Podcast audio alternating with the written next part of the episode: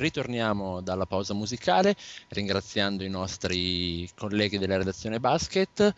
Passiamo adesso al football con uh, alcune voci nuove. Come avrete già sicuramente riconosciuto, io sono Andrea Cerne Cornaglia in analisi della week 2 di College Football che faremo insieme a due gratitissimi ospiti. Da una parte abbiamo il solito, la nostra mente analitica Emilio Ratti Sirio. Buonasera Emilio. Ciao Ced, abbiamo fatto un colpo di stato, ci siamo liberati dal Poz. No, vabbè, a parte scherzi, oggi si è dedicato in questa puntata al basket, tornerà. E dall'altra parte abbiamo una semi-new entry di Radio Plate, correggimi tu se sbaglio se hai già fatto qualche apparizione, Federico Vedovelli. Buonasera Federico. Ciao Cern, no no, vai tranquillo, è la mia prima apparizione sulla radio. Quindi un uh, benvenuto ed un in bocca al lupo per quello che andremo a fare. Creti. Come detto, analisi della week 2 di college football, andiamo, iniziamo leggendo i risultati delle, delle squadre del ranking. La numero 1 Alabama ha battuto Western Kentucky per 35-0, la numero 2 USC ha battuto Syracuse in trasferta 42-29, LSU ha battuto Washington 41-3, Oregon, la numero 4, ha battuto Fresno State per 42-25, Oklahoma, la numero 5, ha battuto Florida AM per 69-13. Florida State ha spaltato Savannah State per 55-0. Georgia ha battuto Missouri 41-20 in un incontro che è stato molto più combattuto di quanto il punteggio finale possa dire. Ed iniziamo con i primi upset, le prime partite totalmente inaspettate a partire dal numero 8 Arkansas che è andata a perdere in casa contro Louisiana Monroe per 34-31, South Carolina ha vinto 48-10 contro East Carolina, Michigan State, la dorata Michigan State ha battuto eh, Central Michigan per 41-7, Clemson ha dominato Ball State per 52-27, altro upset al numero 13 dove Wisconsin è stata battuta in trasferta per 17 da Oregon State. La squadra 14 Ohio State ha battuto 31-16 UCF, Central Florida. Virginia Tech, la numero 15, ha battuto Austin P 42-7. Altro upset la numero 16 con UCLA, squadra forse rivelazione di questo inizio stagione per livello di gioco e per avversarie, per qualità, per calibro delle avversarie sconfitte, ha battuto Nebraska per 36-30. Texas ha demolito New Mexico per 45-0. Altro upset per Oklahoma State, il numero 18 del ranking, che ha perso per 59-38, quindi sconfitta anche piuttosto netta per uh, Oklahoma State, come detto, per 59-38. La squadra che non esiste al secolo Michigan ha faticato molto più del dovuto per battere Air Force 35, eh, 31-25 il punteggio finale. TCU ha battuto 56-0 la, la semi-sconosciuta Grambling State. Kansas State, al numero 21, ha battuto Miami, Florida 52-13. Notre Dame, alla 22, ha faticato e non poco per sconfiggere Purdue 20-17 il finale. Louisville ha battuto Missouri State 35-7. Tennessee, altra squadra in grande spolvero in questo inizio di stagione, ha battuto Georgia State per 51-13. Florida ha battuto Texas A&M in una sfida della SEC per 20-17. Brigham Young ha battuto Weber State per 45-13 e per chiudere al numero 25 Stanford ha battuto per 50-13 Duke. Quindi, Emilio, se vogliamo, ci sono state parecchie sorprese.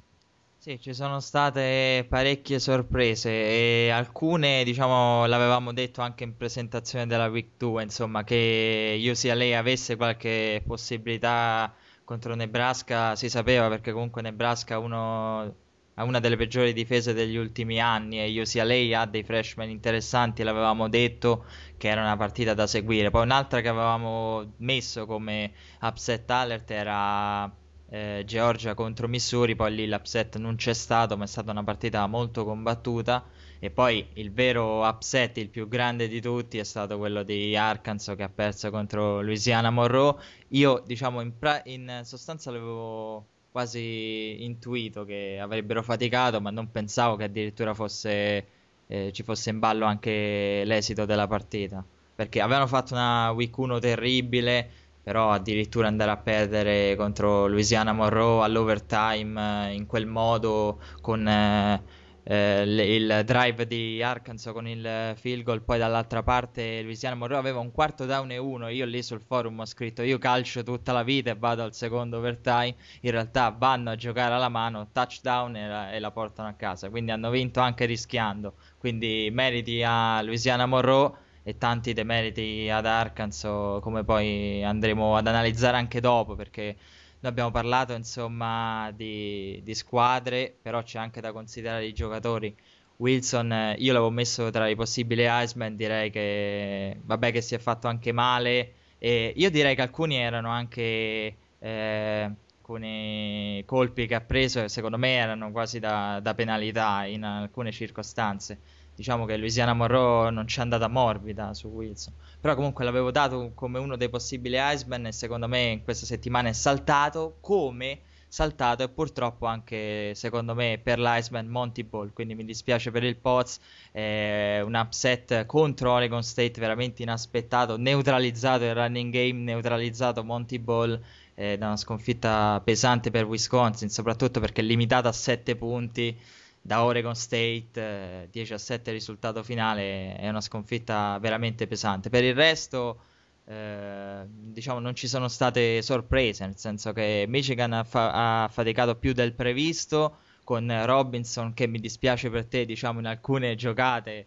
eh, si è fatto anche una bella corsa per il touchdown, è tornato a fare il Robinson contro Air Force però, non eh, come invece era accaduto nella partita precedente contro Alabama dove era stato neutralizzato. Però comunque Michigan eh, ha dimostrato ancora una volta di meritare di essere nettamente fuori dalla top 10 eh, assolutamente. Faticare contro Air Force eh, diciamo non, non è una cosa che ci si aspettava. Non è, non è fondamentalmente da, da, squadra da ranking. Sì, assolutamente. Poi, vabbè, l'ottima prestazione di Ohio State con Urban Meyer eh, che continua a sorprendere in questo avvio. Ottima vittoria eh, contro Central Florida e tra l'altro c'è anche il quarterback di Ohio State che molti sul forum dicevano è un possibile nuovo Robinson. In realtà io direi un possibile nuovo team tipo perché comunque Urban Meyer ci ha abituato a creare quel genere di giocatore ha avuto successo grazie a team tipo e non è detto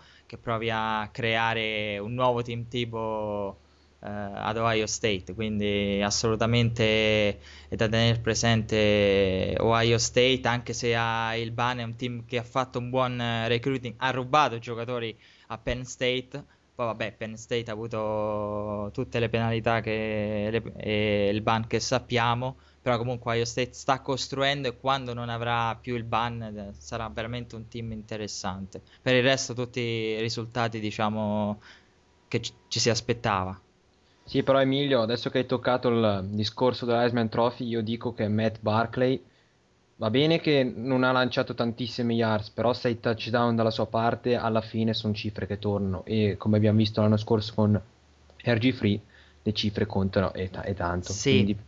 No, no, io dicevo di Wilson e di Monty Ball che sono saltati, però comunque... Sì, sì, era hai ragione, però cioè, Matt Barkley adesso è. No, no, no. Infatti è probabilmente. No, no, ma che lui, che fosse lui il favorito, ok. Certo, in molti, diciamo, abbiamo detto i 6 touchdown non devono impressionare alla fine. Cioè, fanno impressione, ma non ha giocato una gran partita contro Syracuse. Alla fine è stata molto più combattuta.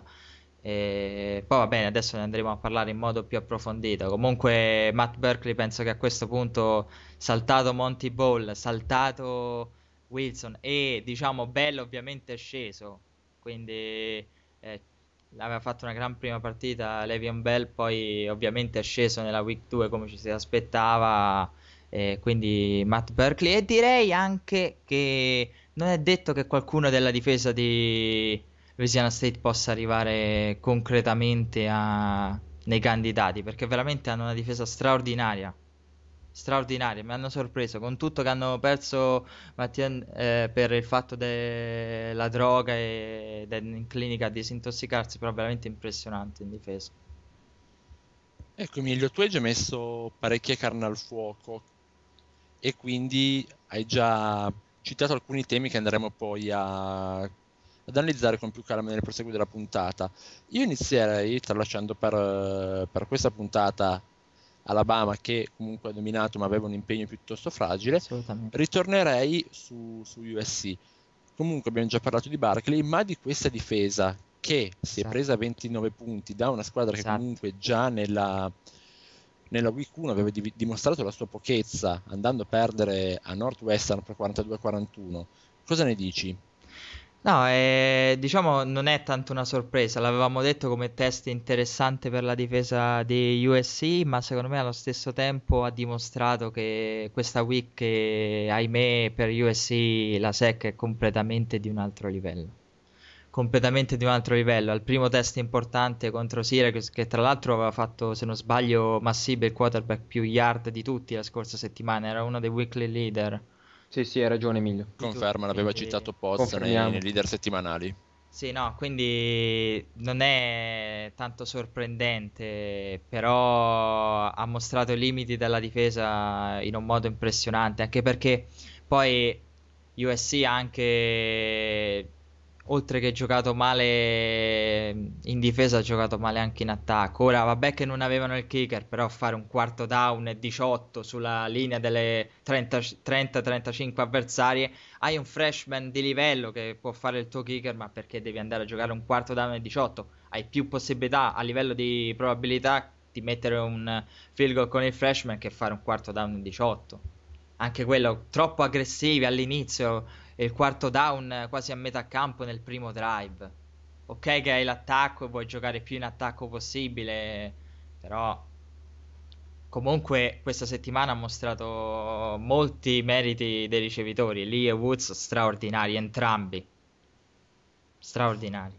Sì, okay. sì, è, una, è una coppia che può veramente far sudare sette camicie a tutti gli avversari, sono veramente formidabili. Io dico che Barkley ha a disposizione una coppia per raggiungere l'Iceman Trophy, basta. Assolutamente. Anche perché poi abbiamo visto in NFL Andrew Luck con eh, i ricevitori che non vanno. Fa fatica. Fa fatica anche lui. Quindi Matt Berkeley ok, ma con una batteria di ricevitori del genere. Certo, ehm, USC ha anche fatto delle chiamate discutibili, degli screen pass, eh, decisioni rischiose di Matt Berkeley. Per carità, 6 touchdown, però non dobbiamo farci impressionare, soprattutto perché poi ESPN parlava di appuntamenti difficili, se non sbaglio hanno UCLA e Notre Dame alla fine. Beh, con tutto il rispetto per eh, quelle due squadre, ma se sono impegni pericolosi per USC, allora che devono dire quelle della SEC hanno tutt'altro calendario. Quindi... Sì, possiamo aggiungere proprio eventualmente Stanford alla prossima giornata, Stanford numero 21 del ranking. Ah, vabbè, oltre Oregon ovviamente, che è una, sì. quasi una semifinale.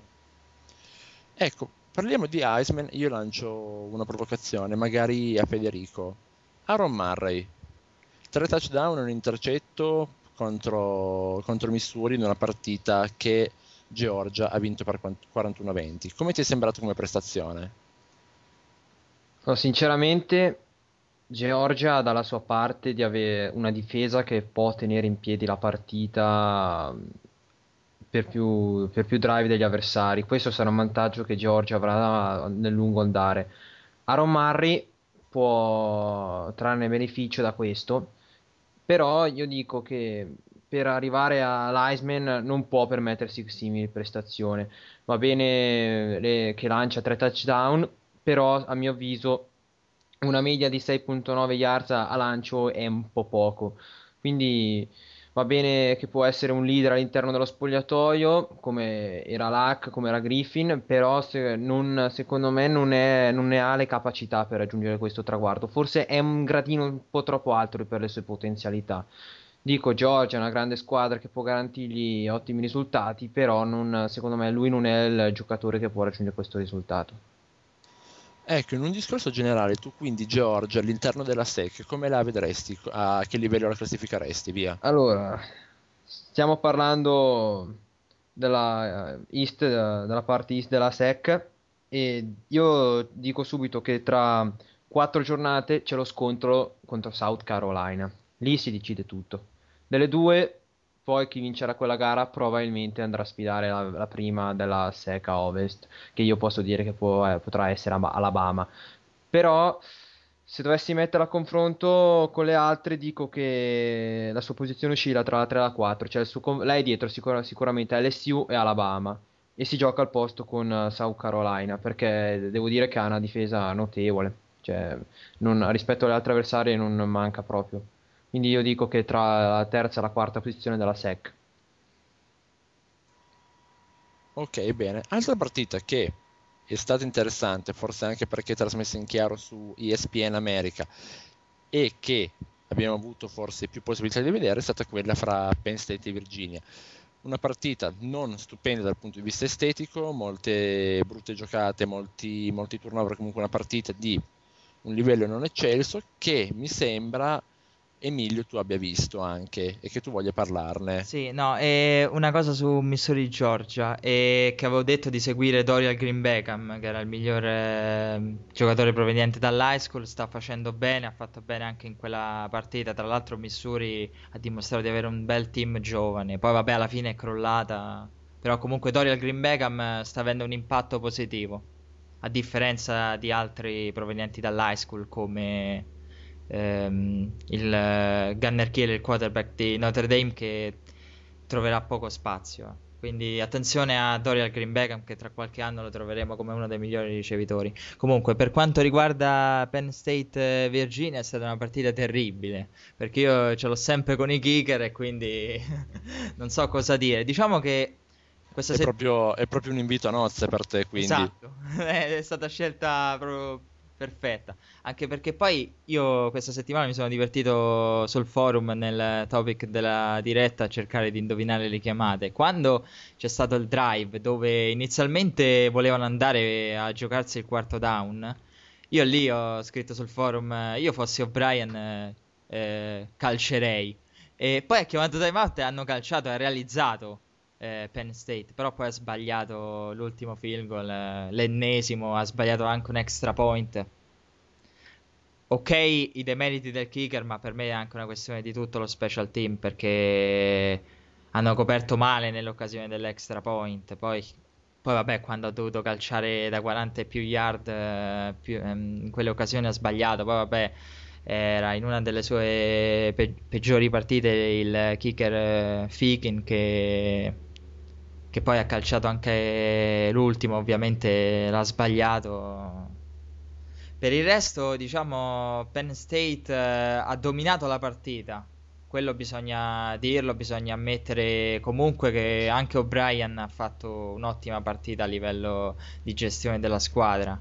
Eh, però quando hai opportunità e devi mettere i tre punti non puoi regalare sempre agli avversari e poi l'hanno persa per quella. Tra l'altro una cosa che mm, non mi è piaciuta è stata in difesa, hanno fatto veramente sembrare, far sembrare eh, Michael Rocco veramente un fenomeno quando in realtà è un giocatore discreto. Però nel finale è sembrato straordinario la, la sua prestazione. Sì, sì, poi comunque, vabbè, a parte tutto quello che ha coinvolto in questa, in questa off-season Penn State, diciamo che comunque il talento anche dei Italy Lions è, è, molto ridotto al momento, quindi ci sta anche fare fatica, ci sta, ci sta anche perdere partite del genere contro squadre come Virginia che sono tutt'altro che irresistibili, però hanno però le possibilità di metterli in difficoltà a perché... questo livello. Sì, anche perché poi in trasferta ci può stare una sconfitta del genere. Poi comunque hanno perso il running back che è andato a USC. Hanno perso tanti giocatori. Ci sta. Ecco, io adesso chiamerei in causa un attimo Federico per parlarci un attimo, proprio due parole veloci su South Carolina che ha battuto East Carolina per 48 a 10. Partita che poco ha detto, poco ha raccontato. 35-0 per i Gamecocks prima di, un, di aver lasciato, di lasciare qualche punto anche agli avversari. C'è qualche cosa che ti ha colpito, qualche statistica, qualcosa da, da tenere a mente? Allora, sottolineiamo che Carolina è partita con il quarterback Dylan Thompson, un sophomore name, sì, al, posto di, al posto di Connor Shaw. E devo dire che è stata una prestazione discreta, più che buona. 21 su 37 e 330 yards con 3 touchdown. Dobbiamo dirlo, la, dif- la difesa di Carolina non è di certo quella di Alabama. Però per un quarterback che entra dalla panchina, si trova titolare da una week all'altra, può essere già un, un bel ingresso. Dico soltanto una cosa che secondo me quest'anno Marcus Latimore farebbe bene a restarsene ancora al college per uh, anche la sua stagione da senior perché in 13 portate ha concluso 40 yards e un touchdown sta cominciando ad avere più fiducia in se stesso facendo più affidamento su quel suo ginocchio che l'anno scorso si è distrutto.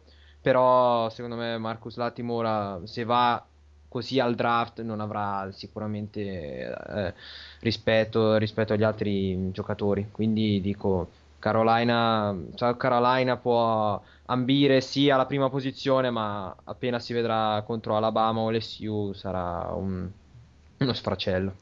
Niente da Ed dire. è un discorso che andremo comunque ad ampliare sì. dopo nella seconda parte. Emilio, ci resta ancora un upset da analizzare ed è quello di Arizona e Danny di Oklahoma State. Tu te lo aspettavi?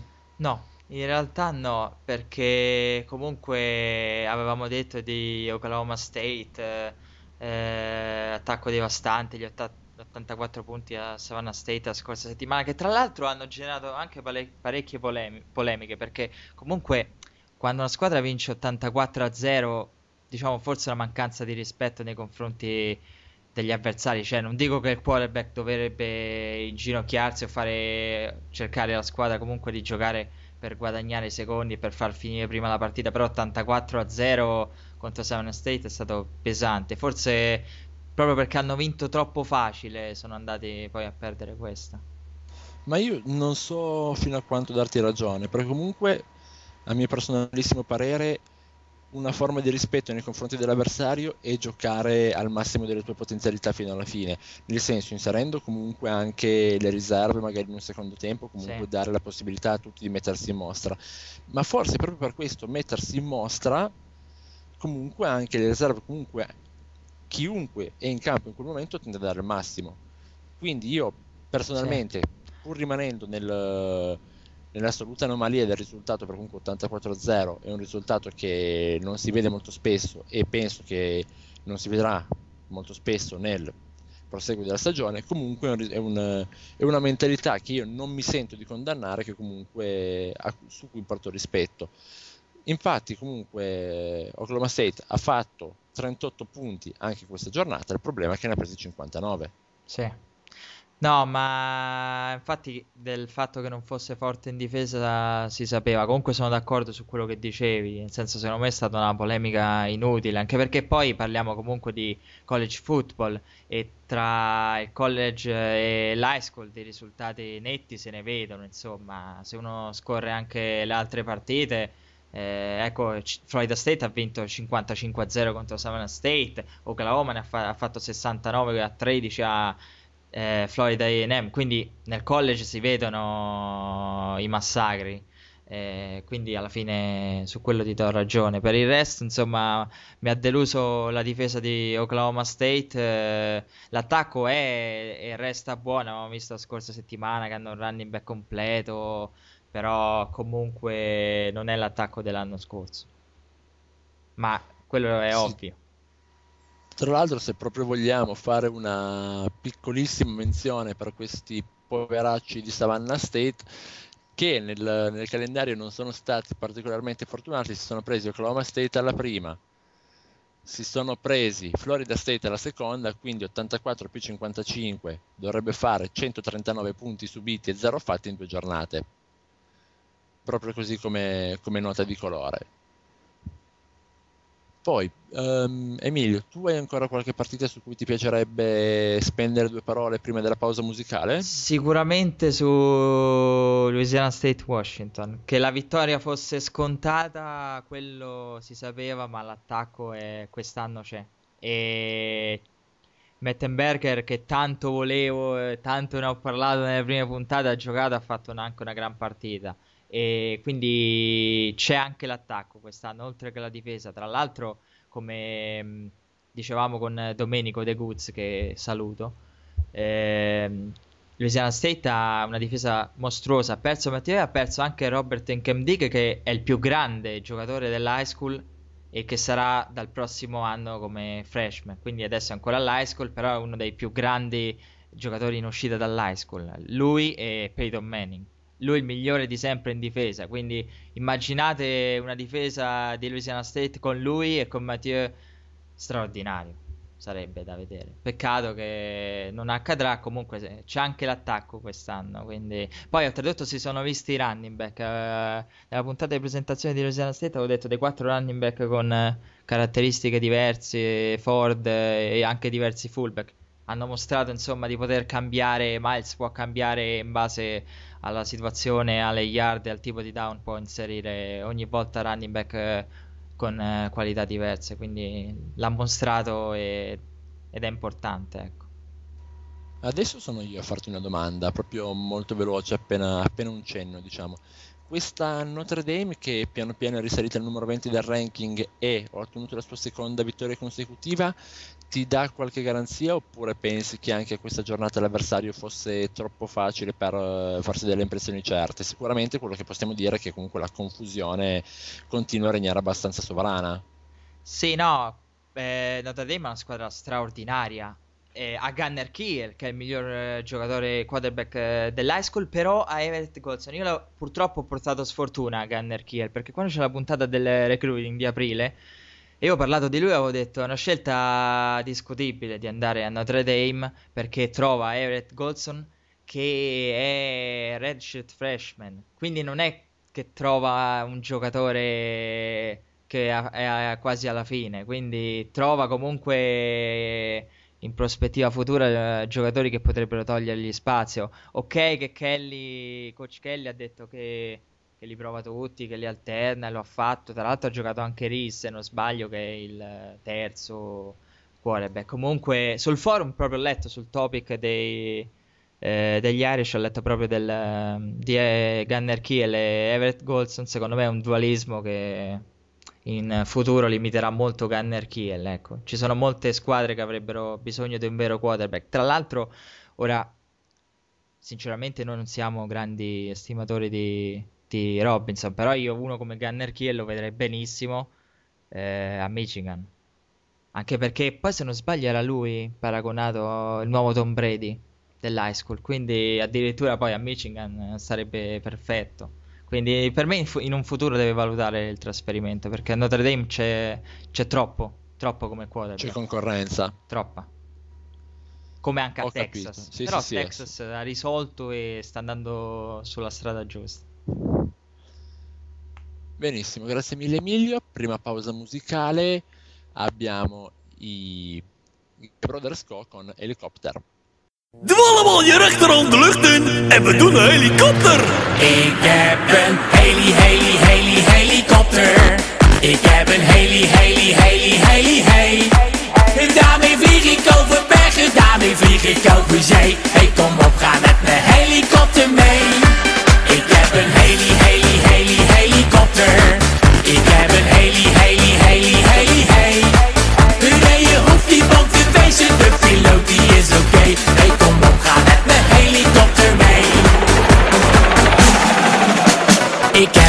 helikopter, ja met de rode kleur. En in mijn helikopter, daar zit de rode deur. En mooie rode stoelen, die zijn voor het gemak. Ja, stap maar in mijn heli, ja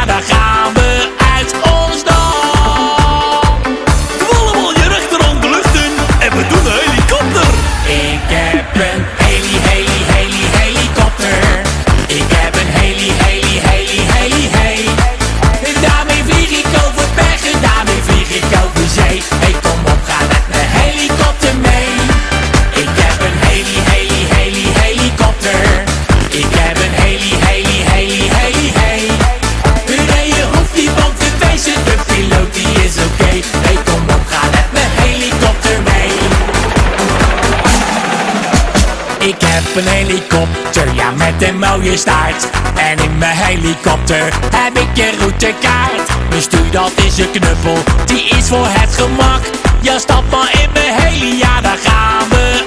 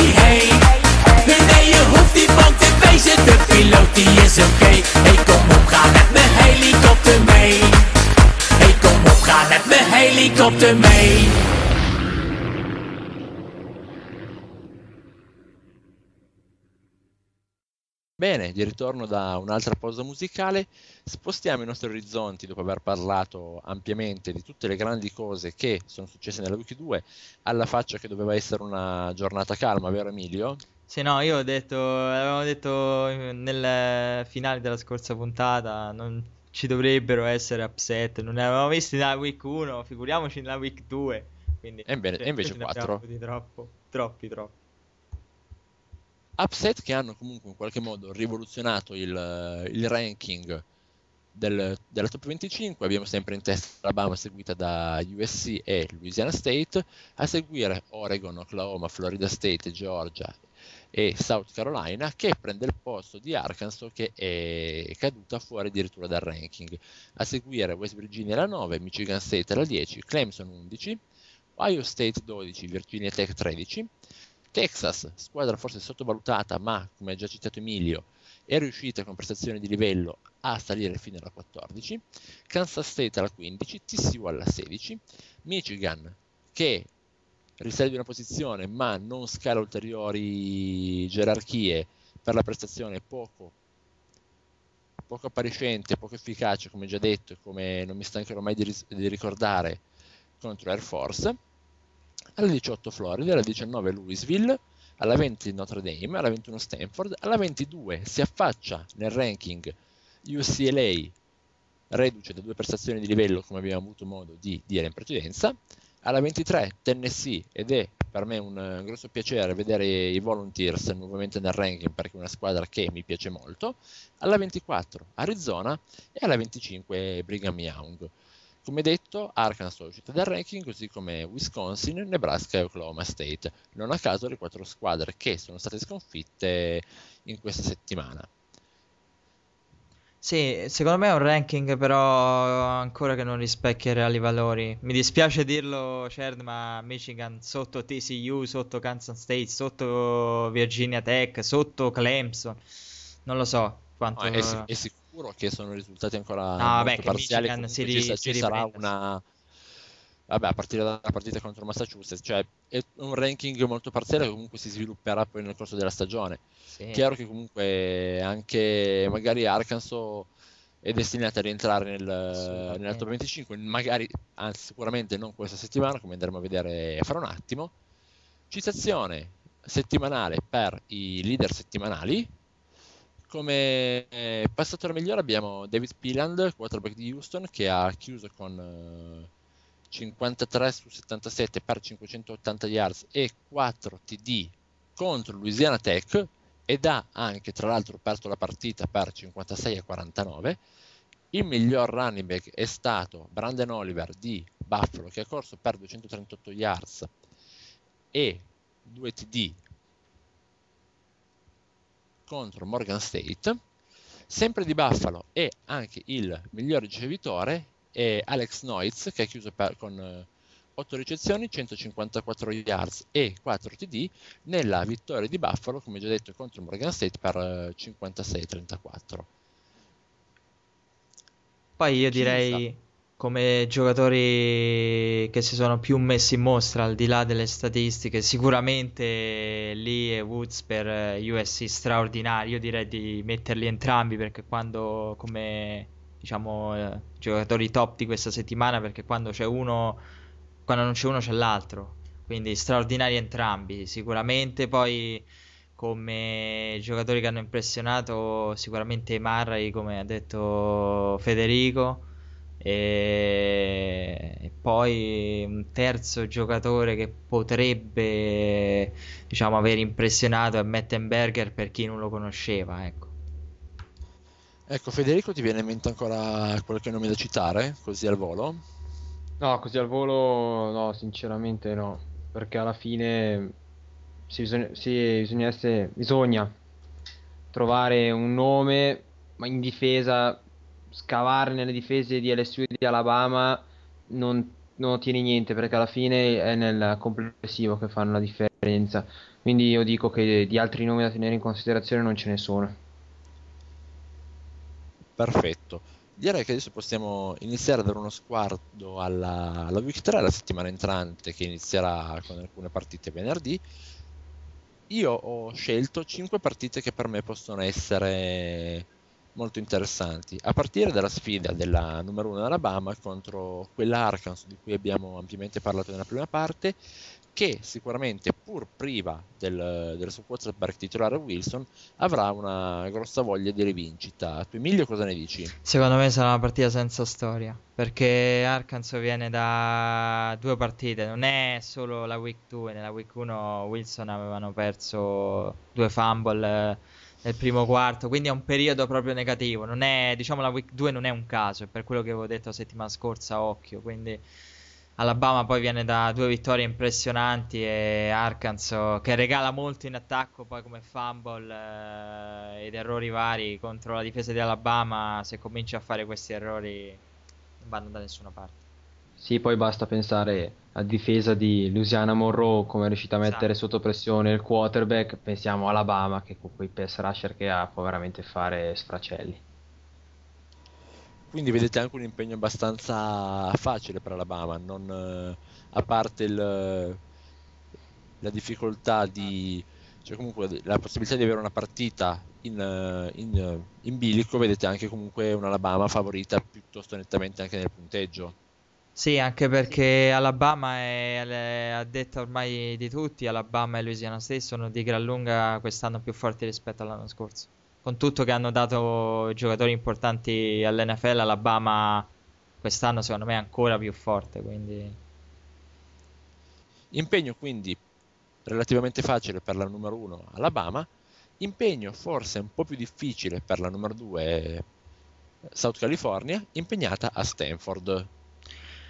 Sì, eh, non è una partita facile, non è scontato l'esito. eh, contro Syracuse erano alla fine più forti e poi diciamo che devo dire che mh, Syracuse è stata aiutata secondo me anche dalla tempesta di vento la scorsa settimana perché, altri- perché era nel momento in cui USC stava giocando benissimo, la partita interrotta per quasi un'ora ha aiutato Syracuse, però eh, alla fine USC era più forte e l'ha mostrato, ha fatto più punti. Poi che abbia dimostrato di non avere una grande difesa, che adesso deve affrontare Stanford. Stanford, tra l'altro, settimana scorsa avevo aperto una piccola parentesi sui mh, sostituti di Griffin eh, e di Luck. Questa settimana, diciamo, sono stati equilibrati, nel senso la settimana scorsa eh, Baylor aveva fatto più impressione rispetto a Stanford, questa settimana Stanford, Stanford ha, gi- ha già giocato meglio. Eh, però contro USC non c'è più l'attacco dell'anno scorso e se sarà una partita eh, che si deciderà in attacco USC la porta a casa. Altra partita secondo me che potrà essere molto di cartello è una partita che riguarda la South Carolina di Federico ed è la sfida fra Florida e Tennessee. Tu cosa ne dici? Potrà essere una partita equilibrata oppure vedi una delle due in qualche modo favorita? Sinceramente, Florida l'inghippo che da andare in Tennessee. Giocare sempre fuori casa è sempre un fastidio per eh, molte squadre. Tennessee è una squadra che sta crescendo. Florida, dopo una stagione passata con eh, più dubbi che certezze, si sta un po' riprendendo, però io dico che alla fine Florida la spunterà su Tennessee. Alla fine a livello di talento sono superiori, però Tennessee può fare la sua partita, può mettere in difficoltà Florida. Sinceramente possono fare qualcosa. Però penso che la vittoria andrà dritta dritta in Florida. Dritta dritta con qualche curva, dici? Eh, sì, vediamo Tennessee cosa riesce a mettere in piedi. Dipende molto l'approccio alla partita. Io dico, giocano in casa, sono sempre due rivali. Dico, possono sempre due rivali, possono mettere in piedi un- una bella sfida. sa- se si potesse seguire magari davanti alla televisione sarebbe ancora meglio. Però dico che alla fine sarà una bella sfida. Sarà da riportare nella prossima puntata questa. Bene, due parole magari Emilio su un'altra sfida. Questa, forse ancora più equilibrata, Notre Dame che gioca a Michigan State. È una bella partita perché Michigan State eh, comincia ad avere una squadra interessante. Contro Notre Dame è, un test importante per entrambe, ecco. Anche perché poi è quasi fa sorridere pensare che Michigan State ha affrontato Boise State che forse è proprio l'esempio da non seguire come recruiting di quarterback perché non ha minimamente pensato alla sostituzione di Moore e invece Notre Dame abbonda come freshman, quindi è proprio l'opposto rispetto a Boise State, tutta un'altra filosofia. Eh, sarà una bella partita. Anche perché poi non si sa bene chi giocherà quarterback a Notre Dame. C'è stato un infortunio, poi ce ne sono molti di livello, come abbiamo detto. Quindi eh, è una sfida Sì, interessante. poi c'è, poi c'è Reese in questa nuova versione di Closer che ha, come già ricordato, guidato l'ultimo drive di Notre Dame, poi concluso con, eh, con la segnatura della vittoria. È una situazione molto in divenire quella di, quella di Notre Dame. Sì, anche, per- anche una partita importante anche per Bell, eh, per eh, Michigan State, perché nella prima ha fatto molta impressione, nella seconda è rientrato, diciamo, nella norma, nella terza cosa farà? Lo scopriremo. Lo scopriremo solo vivendo, come diceva qualcuno più famoso di noi. Io approfitterei della presenza di Federico in questa puntata, una presenza molto interessante, comunque molto competente, nonostante Emilio mi avesse scritto in eh, sede di break che non seguiva molto il college football, per eh, approfondire un attimo il discorso di, di South Carolina. Ecco, abbiamo parlato sicuramente della stella Lettimore. Secondo te, altri giocatori che meritano? Per per esempio, a me è piaciuto abbastanza Dylan Thompson, il quarterback, come, tu come la vedi? È una... Lui ha avuto la sua occasione contro East Carolina. ha Sì, poi risposto chiaramente il, No, aveva il giocato anche la prima, spostato- Thompson, eh, che... Sì, una parte. Sì, una parte. Però io dico che mh, meriterebbe di più. Perché Connor Shaw alla fine è un quarterback che fa della sua specialità la corsa. E sì, all'inizio stagione si faceva il paragone rispetto alla vincente di Alabama l'anno scorso che basava la sua offense su Richardson, quindi un gioco fonda- fonda- fondamentalmente basato sulle corse. E loro dicevano Carolina ca- candidata al titolo. Purtroppo io ho visto che l'evoluzione quest'anno Alabama e LSU hanno due quarterback eh, di buon livello e tenere Connor Shaw che è un giocatore che a livello di passaggio poi con questi wide receiver che non di certo il talento non abbonda eh, può essere un rischio davvero grande. Quindi io se continuare con Dylan Thompson sarebbe la miglior soluzione perché alla fine è un giocatore che offre più soluzioni nel pass game. Connor Shaw magari ti risolve qualche down ma magari nel momento decisivo che c'è da fare il passaggio non lo fa. Quindi io sinceramente punterei su Dylan Thompson. Ah, curioso perché le- i pareri in giro dei, dei tifosi di South Carolina dicono tutti che Shaw è in questo momento l'unico che può veramente ricoprire il ruolo di quarterback. Non a livello di, di caratteristiche perché non è per niente un passatore, però diciamo non convince ai tifosi l'opzione Thompson. Quindi è curioso quello che... La tua opinione, sono d'accordo con te. Io guarda, sono uno che si attiene più al vero ruolo del, del quarterback, quindi io penso che Dylan Thompson sia la mia, sol- la mia soluzione. Poi con questo Latimore, se fosse stato Latimore dell'anno scorso, allora avrei qualcosa da dire, ma con questo Latimore non puoi affidare un quarter- eh, l'attacco a un quarterback che sa più correre che passare. Ecco, spostiamoci un po' anche su ehm, South Carolina sulla prossima partita. Alabama-Birmingham dovrebbe essere un impegno molto alla portata. È un impegno alla portata tranquillamente.